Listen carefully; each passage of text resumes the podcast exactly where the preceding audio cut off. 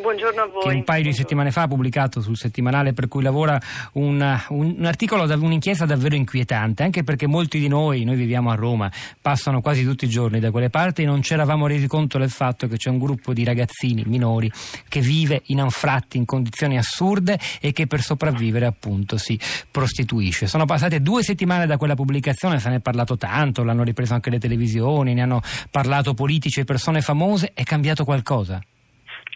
È cambiato qualcosa. Mm, diciamo che la prima notizia positiva che voglio dare è quella che appunto il prefetto di Roma ha attivato questa, questa unità di strada eh, attiva sei giorni su sette in grado di intercettare diciamo, il disagio che stanno vivendo questi, questi, minori, cercando di aprire una cabina regia che preveda anche ovviamente la partecipazione di eh, mediatori e psicologi perché mm, serve anche questo.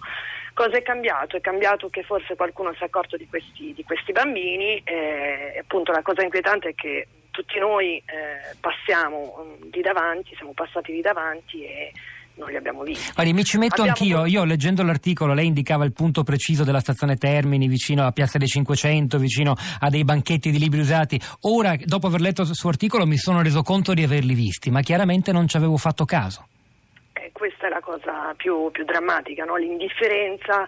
Eh, questi bambini poi è stato un po' difficoltoso all'inizio parlarci, però poi ci siamo subito resi conto, insieme anche agli altri colleghi che hanno realizzato questa inchiesta, soprattutto per la parte video e fotografica, ehm, che eh, loro avevano un gran bisogno di parlare, erano semplicemente impauriti.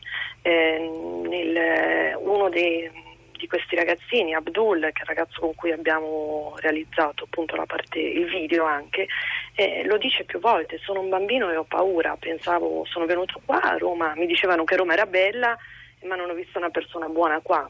Ed è inquietante che tutto questo sia, sia accaduto a due passi da una stazione militarizzata, eh, ovviamente messo una sicurezza per, eh, per, il giubileo, per il rischio di attentati, eppure questi bambini sono stati costretti a vivere nei cunicoli sotterranei e a prostituirsi per mangiare. Siamo ritornati sul punto anche la scorsa settimana, proprio sul punto della pedofilia, perché eh, nell'area attorno a Termini, eh, che appunto diciamo, è il cuore d'Italia, la capitale di questo paese, una tana degli orchi, è una meta con, talmente conosciuta che per esempio l'inglese, come si faceva chiamare questo ingegnere americano in pensione, aveva pensato di trascorrere qui diciamo, le sue inquietanti vacanze. Ma romane. quanti ce ne sono orchi come lui?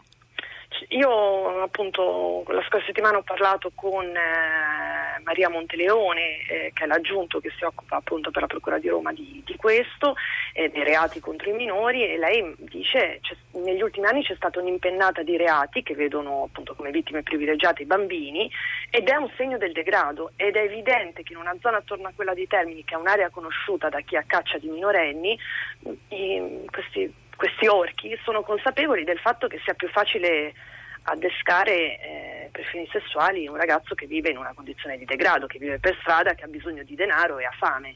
Abdul più volte ha detto sono due giorni che non mangio neanche un, un semplice panino. Che cosa Questo. sognano? Che cosa vuole Abdul? A parte mangiare, sopravvivere stare meglio fisicamente? Che, esatto, che idea del futuro ha?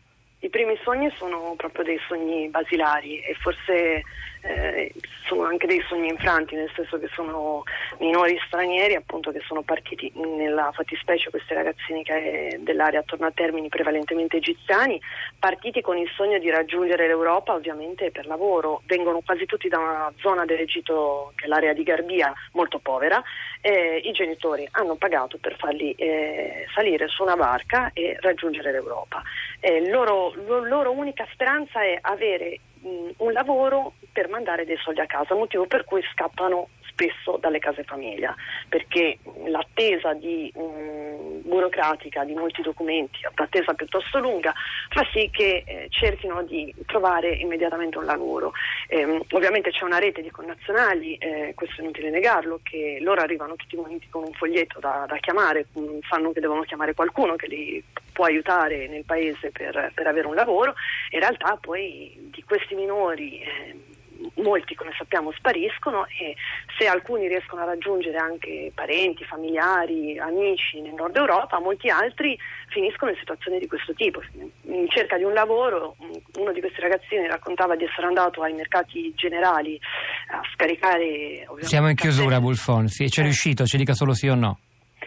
Non c'è riuscito, non c'è l'hanno riuscito. cacciato perché era troppo piccolino. Grazie per le sue parole, Bulfone, per il suo lavoro.